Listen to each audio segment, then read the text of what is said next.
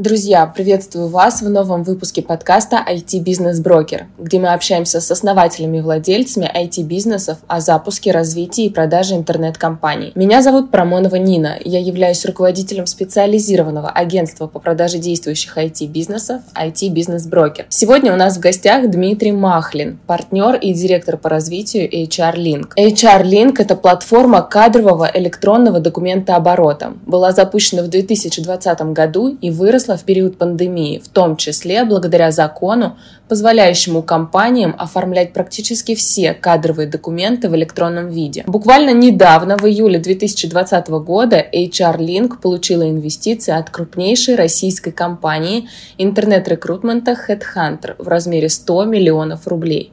При этом сам HeadHunter стал миноритарным акционером компании. В этом подкасте Дмитрий Махлин поделится с нами, как за два года компания с нуля выросла до заметного игрока в своем сегменте и привлекла инвестиции крупнейшей на своем рынке компании, а также расскажет, как проходил процесс привлечения инвестора и какая стратегия по дальнейшему развитию проекта. А, Дмитрий, добрый день. Рада приветствовать вас в нашем подкасте.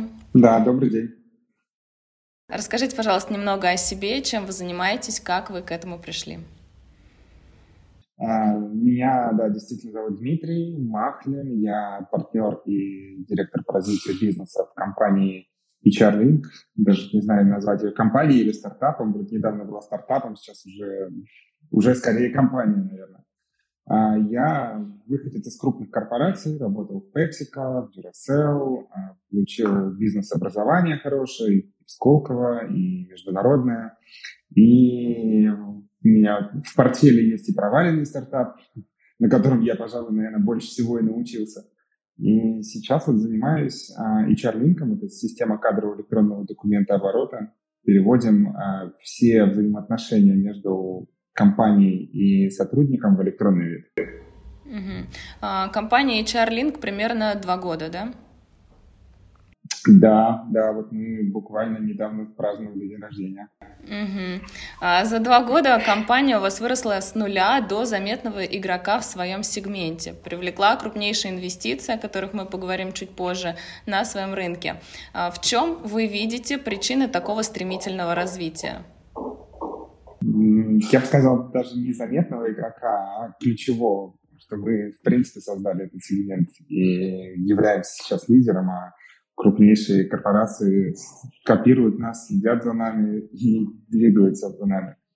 А, за счет чего нам это удалось? Слушайте, ну, я думаю, что а, за счет команды. Мы а, сформировали команду, у которой за плечами большое количество стартапов и проваленных, главное, стартапов, а, потому что на проваленных стартапах лучше всего и учишься. И у нас такая комплементарная а, команда, которая отвечает за... Там, у каждого есть определенные компетенции, определенный опыт, и мы вот весь этот опыт коммуницировали, э, собрали и а, вместе там смогли использовать его, чтобы быстро взлететь. Мы не совершали тех ошибок, которые совершают там, 90%, 95, мне кажется, процентов стартаперов, потому что мы уже знали, а, как их обойти, и пошли очень быстро. Ну, конечно же, все равно, а, наверное, ключевой фактор – это удача, потому что оказалось, что мы начали в нужное время, в нужном месте, с нужными людьми, и все сложилось как, как, как надо. А когда вы это начинали, какие у вас были предположения, чего вы сможете достигнуть за эти два года? Ставили же себе какие-то глобальные цели? Да. Да, да, цели ставили, безусловно. Это очень забавно, да, мы садились, а когда только начинали, и у нас была цель достигнуть капитализации не за два года, а в целом достигнуть капитализации в 1 миллиард рублей. И а, думали, что вот это такая крутая цифра. А сейчас она кажется даже, даже уже смешной на самом деле, потому что а, мы добежали до этой цифры за два года, и это видится, что это только начало, причем самое начало. Кажется, что можно ее увеличить там минимум раз в 10. И, конечно, такого мы не ожидали. Такой цели мы действительно себе не ставили, но сейчас ставим. Отлично, то есть получилось даже круче, чем вы планировали. Да, да, намного. Вы говорите, что очень важна команда. Как вы набираете себе команду? Что для вас более важно, hard skill или soft? А, безусловно, soft skill а, важен, если мы не говорим, конечно, про разработчиков, потому что у них, конечно, без skills, а, наверное, ничего не выйдет. А, классный парень, который не умеет разработ- разработкой заниматься, но, наверное, не очень подойдет на роль тим лида. Вот. И софт-скиллы в первую очередь, ну и харды тоже важны. Ну, то есть тут смысл в том, что должны закрываться все ключевые функции. Функция разработки, функция э, планирования, функция продаж, маркетинга, э, работы там, с пиаром и так далее. И если они закрываются, то тогда, тогда все должно случиться хорошо. У вас сейчас большая команда? Сейчас уже большая команда, нас уже там, 100 человек где-то, еще порядка 40 вакансий, которые мы должны в этом квартале закрыть. А начинали мы вдвоем. Расскажите немного о том, как вы начинали, кто были вашими первыми клиентами как вы их привлекли. Ой, это было вообще прямо в духе стартаперского фильма какого-то, знаете. Мы были вдвоем а, с другом, мы сидели в апартаментах ну, из Санкт-Петербурга, в апартаментах на Васильевском острове, прям такие, ну, прям апартаменты, то есть а, сверху, там, слева, снизу соседи, те, кто там живет прямо, а у нас маленький офис прямо посередине, а мы Э, там сидели, строили стратегию, как завоевать мир, строили а, продукт, точнее даже не продукт строили, а строили прототип продукта, потому что до продукта там еще было очень далеко. И а, проводили много-много встреч, мы а, прямо взяли записные книжки наши, инвесторов, а, всех-всех-всех знакомых, собрали там 475 контактов, вот я до сих пор помню. И начали просто тупо со всеми разговаривать. Там, звонить, говорить, там, можно с вашим HR поговорить, потому что у нас продукт для HR. А, проводили каздевы, строили гипотезы, проверяли эти гипотезы. И а, не, некоторые клиенты, кого мы каздевили, даже стали нашими клиентами. Первый клиент стал компания а, «Самокат». А, это, ну, они прямо поверили в нас. У нас не было ни продукта, у нас даже юрлица еще не было. И они заключили с нами договор, заплатили нам, мы работаем по предоплате. Они заплатили нам, сказали, что мы готовы э, ждать там определенное время, чтобы вы выпустили для нас продукт. Это круто. Очень круто. А вы на данный момент продали свою программу, скажем так, а, более чем 500 крупным компаниям среди которых очень, да. гром, очень громкие имена, большие корпорации. А, дайте несколько советов, как небольшому стартапу продавать свой продукт таким корпорациям. И в целом, как вот суметь зайти в такую компанию, на кого выйти, с кем вообще вести диалог? Это, конечно, самое сложное а, в построении стартапа самое сложное это получить первые референсы. А мы, нам повезло, опять же, мы из-за количества встреч а, нашли быстро первого клиента с громким именем, и потом его, этого клиента, использовали как а, референс. То есть мы приходили в другого крупного клиента, говорили, а смотри, ты с нами этот уже, и а, ребята там тоже оказались классные, а, они были готовы делиться своим опытом о работе с нами, и таким образом мы на одного клиента цепляли других. И со временем мы сформировали уже ряд а, клиентов, потом мы уже а, уходили в отраслевые всякие штуки, то есть мы брали там клиентов из одной отрасли, на них, на них ловили других клиентов из этой отрасли, грубо говоря. И вот так получилось а, сильно-сильно а, быстро а, зайти. А, что касается совета, Слушайте, ну, во-первых, всегда нужно понять, а, кто лицо, принимающее решения в компании, потому что можно долго продавать там, HR, а решение принимает IT-директор, тогда это бесполезно. А, во-вторых, а, ну, за нас сыграло то, что у нас, в принципе, хорошая репутация уже была на рынке определенная, там, у наших инвесторов и прочее. Третьим, а, нужно искать, конечно, первых клиентов через свои контакты, то есть мы заходили через инвесторов, мы заходили через а, личные знакомства, и в таком случае, конечно, легче продать, чем а, просто с улицы приходить. Ну и четвертое, многим, многим импонировала компаниям то, что у нас уставной капитал не 10 тысяч рублей, как обычно это происходит. У нас сразу мы его сделали довольно большим, там 10 миллионов, по-моему, и мы показывали этим самым нашим клиентам, что мы не просто пустышка какая-то, кто сейчас возьмет деньги и пропадет, а что у нас есть уставной капитал определенный, что мы гарантируем, а, что мы сделаем то, что мы должны сделать. Вот, в принципе, так. А в целом, сложно ли работать с такими крупными корпорациями? Безусловно, сложно. Э, сложно тем, что с продажей на самом деле все только начинается.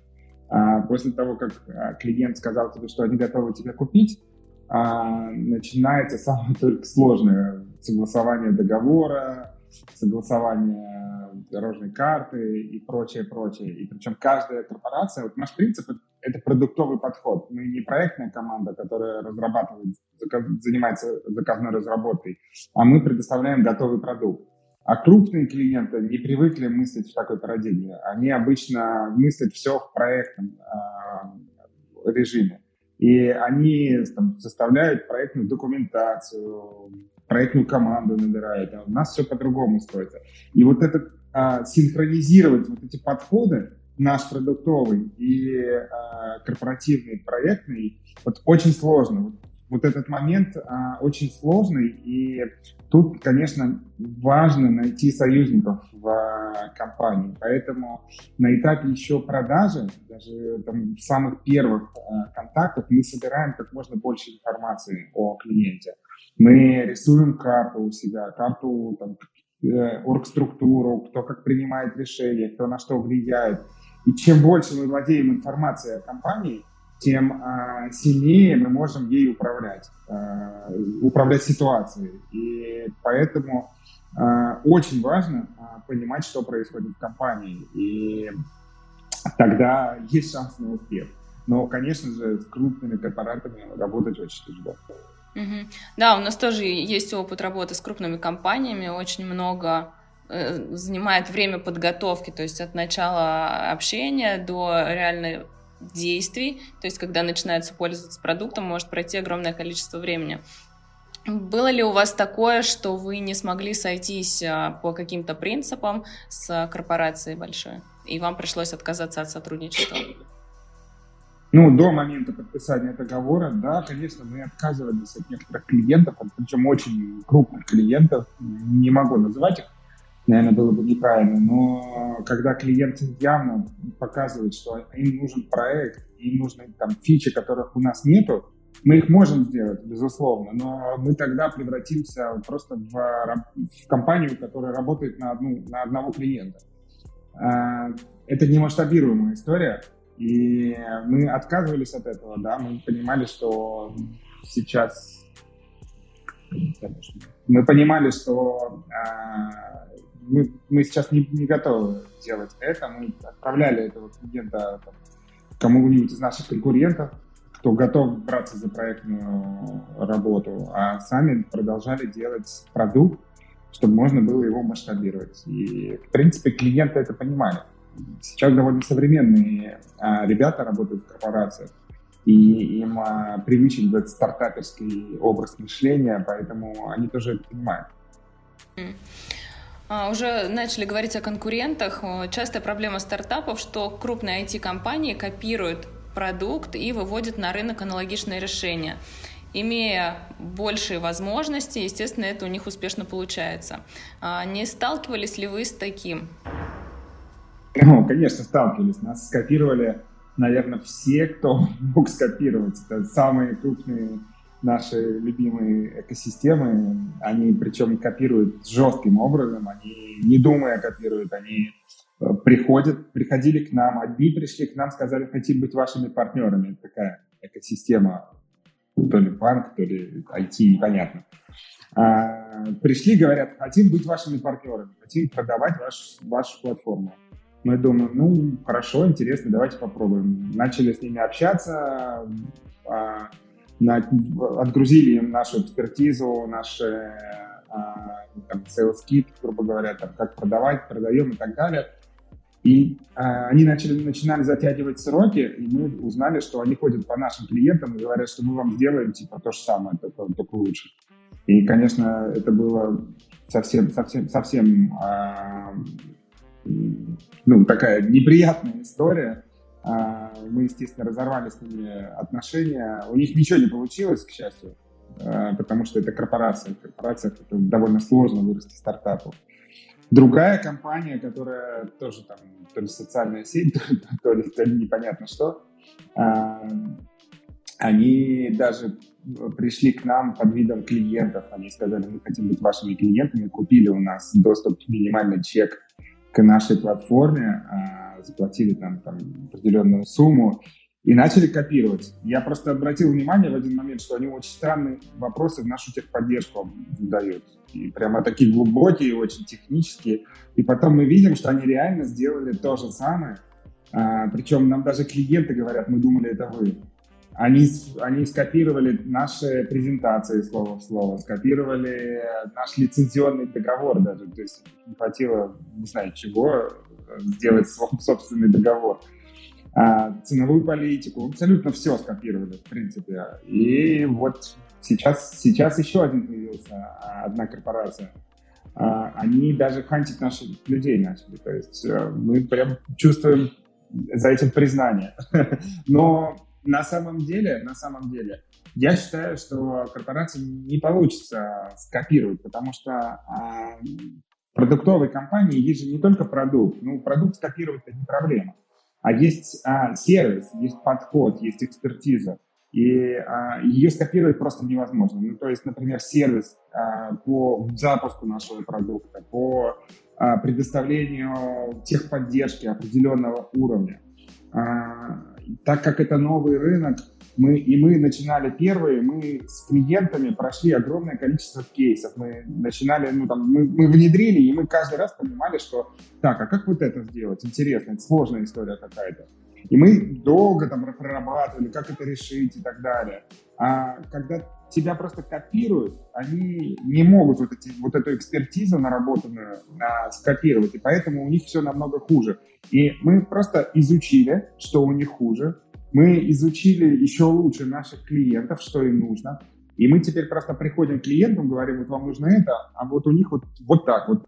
И они говорят, о, действительно, слушайте, так не пойдет. И мы, мы растем намного быстрее. Там, например, вот а, недавно один из наших конкурентов, Сбер, Сбер, Сберкорус, а, они, ну, это система Сбербанка, они а, а, выпустили пресс-релиз, это открытая информация, поэтому я могу о ней говорить, что у них на платформе что-то там радовались, что у них 7-тысячный или 5-тысячный пользователь а, появился. Это очень классно, просто в этот момент мы готовили пресс-релиз, что у нас 300 тысяч уже на платформе. И тут, конечно, ну, видно сразу, у нас клиентов сейчас больше, чем у всех наших конкурентов вместе взятых. Поэтому тут, в принципе, сложно, уже нас сложно скопировать. Угу. А как э, повлияла на ваш бизнес сегодняшняя нестабильная экономическая ситуация в стране? Стало у вас меньше клиентов, либо наоборот больше? А, да, это такая очень болевая точка была. Мы там в конце февраля собрались, а, прогнозировали модель, что у нас в принципе сейчас остановятся все продажи мы думали, там, сколько месяцев мы сможем прожить вообще без поступлений и так далее. А, но и действительно там иностранные компании начинали останавливаться, особенно те, которыми мы еще не подписались, но вот-вот должны были подписать договор. Но при этом там через пару недель все только выросло, потому что стоимость бумаги возросла, стоимость а, курьеров возросла, и там, где мы раньше экономили 2000 рублей в год на одного сотрудника компании, теперь мы экономим 3500 в год на одного сотрудника. И поэтому наши услуги, они еще более актуальны стали. И Безусловно, мы потеряли некоторых игроков, которые уехали из России, но по факту мы получили больше. Мы получили много русских, и сотрудники вот этих компаний, которые а, у, уехали, ушли из России, они мигрировали в другие компании и понесли нас туда, в эти компании, по факту. То есть а, это даже сыграло нам на руку, я бы сказал.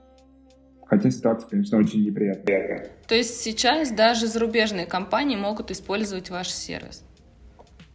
Э, зарубежные компании, которые в России работают, в российской юрисдикции. Угу. А есть ли у вас планы выходить на другие рынки? А, планы есть. У меня, в принципе, моя мечта — это построить глобальную единорога, так называемая компания, которая стоит больше одного миллиарда долларов. А, мы пока русский такой единорожка, больше одного миллиарда рублей. А, да, я много сейчас а, а, проводил Каздева в Эмиратах, в Штатах, в Англии, смотрел, изучал. Но выходит такая история, что наш продукт нужен там, где большое количество кадровых документов между сотрудником и компанией. В России это порядка 30 документов в год на одного человека. А во всех этих странах а, там 2-3 документа в год максимум. То есть а, такого забюрократизированного кадрового производства, как в России, практически нигде нет. Мы сейчас СНГ изучать начинаем, но вот выходит, что так. И а, пока рынка не видится в, в глобального. Но в моменте, когда мы каздевили, а, мы обнаружили там, что для другого нашего стартапа есть хороший рынок, и мы уже начали продажи в Эмиратах, уже создали там юрлицо, и первые продажи уже получили. Угу. Поняла. А, думаю, уже пора перейти к еще одной интересной теме, которая не так давно произошла, сделка с Headhunter. Расскажите немного об этом, в какой момент вы поняли, что вам нужно искать инвестора? А, ну да, я действительно могу рассказать только немного, потому что у нас там довольно жесткий NDA. А, когда мы поняли, ну, это на самом деле было изначально стратегией, то есть а, не было такого, что мы сидели, а давайте инвестора найдем. А, нет, а, то есть моя, моя, в принципе, такая позиция, видение, что стартап, он при а, своем создании должен выбрать себе стратегию либо ты идешь э, в поиск инвестора сразу привлечение и потом выход какой-то, тогда тебе нужно строить компанию, стратегию капитализации. Либо ты строишь бизнес прибыльный, и тогда тебе нужно идти в прибыльность, э, но ты будешь не так быстро расти. Мы сразу выбрали для себя э, стратегию капитализации, хотя бы прибыльную, причем да, довольно неплохо, неплохая рентабельность. И это была стратегия изначально. У нас был потенциальный а, крупный очень инвестор изначально, но в конце февраля а, все, все, все, все сорвалось. Но и у нас вот есть теперь HeadHunter, и мы очень рады. А, как вы занимались поиском инвестора? Что делали для того, чтобы вас могли заметить потенциальные партнеры? А, ну, тут на самом деле каких-то особенных а, фишек нету. Тут та же самая продажа. То есть как ты продаешь клиентам, то же самое, но ты продаешь просто в другую сторону. Мы а, сформировали там определенные материалы маркетинговые, мы составили воронку, кто может быть нашим инвестором, искали их контакты. Ну, ровно точно так же выходили на них, продавали, понимали, что им нужно, какие у них есть потребности, что мы можем предложить, как, как мы можем закрыть эти потребности. И ну, главное для нас, конечно, было, что а, общие ценности какие-то с этой компанией должны быть. А, и вот HeadHunter, конечно, на удивление, компания а, подходящая нам. Я даже не ожидал сейчас такого. И а, ну вот, то есть продажа, продажа в другую сторону просто. Вот и все. Это сложно B2B продаж. Получается, на HeadHunter вы тоже вышли самостоятельно или они к вам пришли? А, нет, конечно же, самостоятельно. То есть, и, и через, через там контакт определенный. А не принимали ли вы участие в каких-то мероприятиях, например, тот же Сколково, в котором вы получали образование, проводятся конференции, выставки стартапов? На которые, кстати, тоже присутствуют инвесторы. А с целью привлечения инвестиций нет, не участвовали. Ну, наверное, не сильно это нужно было, потому что а, в, в России не так много компаний, которые готовы а, входить в становиться стратегическим партнером ну, с довольно высоким чеком, довольно высокой оценкой. То есть а, там, больше миллиарда. А, там, таких компаний ну, действительно можно посчитать там, за, за минуту. Поэтому, наверное, не было смысла а, участвовать в каких-то таких конференциях. Тут скорее нужно было определенный пиар подключать, такой аккаунт-бейс маркетинг а, определенный и напрямую работать с этими компаниями. То есть, когда, например, когда происходит продажа клиенту, каким-то крупным компаниям, там из списка топ Forbes 500, э, там РБК 500, то э, ты же чаще всего э, напрямую, то есть ты знаешь, кому ты хочешь продать, и ты ищешь эти подходы к этой компании. И тут ровно то же самое. А, как охотно соглашаются инвесторы на предложение? То есть, мне кажется, это довольно сложная работа найти контакт вот именно с человеком, который, которому вы звоните. Да нет, это не такая сложная работа. Там, с той стороны а, все профессионалы. И если ты а, показываешь, что ты не просто пришел, говорит, дайте денег, а ты действительно а, показываешь свой профессионализм, показываешь, зачем это нужно, находишь общий язык с человеком, то это не так сложно, как а, может показаться. Потому что действительно те, кто отвечает за M&A, а, они довольно профессиональные. А, вы начали поиски инвестора, когда уже были заметные результаты, когда уже компания приносила хорошую прибыль. Э, что делать тем компаниям, которые на самом, ну, то есть стартап, да, и в самом начале ему необходимо привлечь инвестиции. А, как ему следует вообще действовать? Ему необходимо э, продать идею и продать э, понимание инвесторам, почему он будет прибыльным, либо почему он будет стоить миллиард долларов и доказать им это. На цифрах доказать. Не просто, что вот я верю, а на цифрах доказать, что рынок есть, рынок большой, рынок развивается, мы захватим вот такое-то количество, потому что, потому что. И если получается продать эту идею, то получится привлечь инвестиции. А что непосредственно для вас, для HR Link, да, даст привлечение HeadHunter как инвестора? Чего вы ожидаете? Какие результаты? Для нас это в первую очередь а, репутация, это маркетинг, это продажи. А, про нас говорят теперь все, вот про новость а, о том, что мы привлекли инвестиции от HeadHunter, охват был там, порядка 7 миллионов э, человек. То есть, представляете, 7 миллионов человек прочитали название HR Link, и там кто-то начал гуглить, что это такое. А, в принципе, мы помогли отрасли вот этой кадровой до, потому что мне даже конкуренты писали, говорили спасибо большое, что, что делаете такое для отрасли. А, вот, для нас это еще определенная защита, защита от а, крупных а, экосистем, которые иногда бездумно действуют, а, любят там менять правила рынка под себя, причем не в лучшую сторону, а там, маленькому стартапу, наверное, не получится э, тут противостоять. А когда у тебя такая компания, как Headhunter то, за спиной, то ты можешь э, менять правила игры под себя. И, ну, во вторую очередь, деньги, конечно. Мы получили 100 миллионов, которые мы сейчас направим на кратное масштабирование а, мы уже открыли порядка 40 вакансий, мы увеличили маркетинговые бюджеты, и наша цель за а, два года дотянуться до каждой компании страны, до каждой. И а, не, это не значит, что мы должны продать все, но значит, что каждый должен нас узнать. И каждый, когда будет выбирать систему кадрового рядо, этот выбор не должен пройти без нас. Могут выбрать не нас, безусловно, многие выберут не нас, у нас есть конкуренты, и у каждого свои там, потребности, но они будут выбирать между нами и нашими конкурентами. И вот это задача, которую мы сможем решить вот это, за счет вот этих инвестиций. Ну, то есть большая часть привлеченных инвестиций пойдет на маркетинг и на дальнейшее развитие продукта. Да, на маркетинг продаж.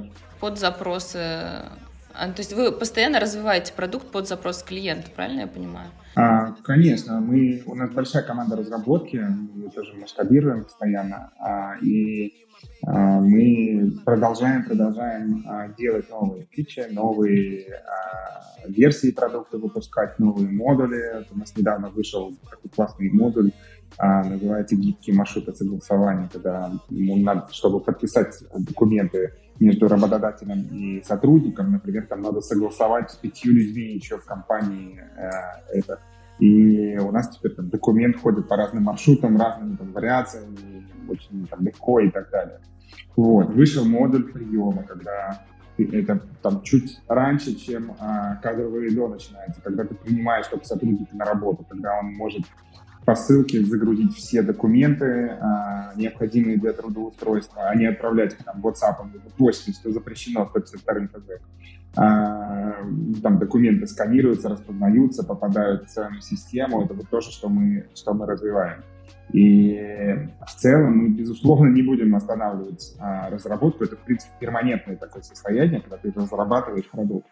А, у нас единственное, что у нас может меняться, это стратегия определенная. Мы можем развиваться либо а, вертикально, либо горизонтально. То есть либо брать еще какие-то новые сегменты, там, например, не знаю, рекрутинг или что-то еще такое, либо брать то, что стоит перед нами, например, электронная подпись. Ну вот, грубо говоря, вот так вот. И все зависит будет уже от нашей стратегии. А, у вас э, на данный момент есть э, вариант подписания документов смс-сообщением. Вы используете сторонние смс-сервисы или уже разработали свой продукт? Используем сторонние и не планируем разрабатывать а, свое. Ну, также по своему опыту использования сторонних смс-сервисов э, есть очень много проблем. То сообщения не доставляются, то доставляются через три часа. Как вы с этим боретесь? Или вы используете сразу несколько смс-сервисов? Слушайте, действительно, были проблемы, когда мы только начинали. А, потому что мы были незначительным игроком и незначительным клиентом для этих смс-сервисов.